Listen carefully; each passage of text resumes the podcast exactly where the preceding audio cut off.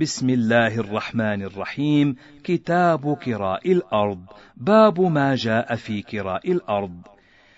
حدثنا يحيى عن مالك عن ربيعة بن أبي عبد الرحمن عن حنظلة بن قيس الزرقي عن رافع بن خديج أن رسول الله صلى الله عليه وسلم نهى عن كراء المزارع. قال حنظلة فسألت رافع بن خديج بالذهب والورق فقال أما بالذهب والورق فلا بأس به.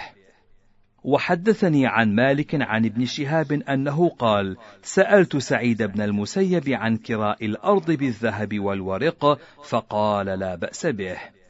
وحدثني عن مالك عن ابن شهاب أنه سأل سالم بن عبد الله بن عمر عن كراء المزارع فقال لا بأس بها بالذهب والورق. قال ابن شهاب فقلت له أرأيت الحديث الذي يذكر عن رافع بن خديج؟ فقال أكثر رافع ولو كان لي مزرعة أكريتها.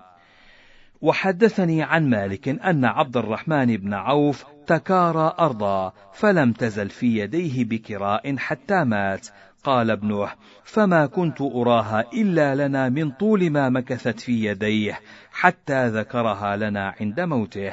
فأمرنا بقضاء شيء كان عليه من كرائها ذهب أو ورق. وحدثني عن مالك عن هشام بن عروة عن أبيه أنه كان يكري أرضه بالذهب والورق. وسئل مالك عن رجل أكرى مزرعته بمئة صاع من تمر أو مما يخرج منها من الحنطة أو من غير ما يخرج منها فكره ذلك.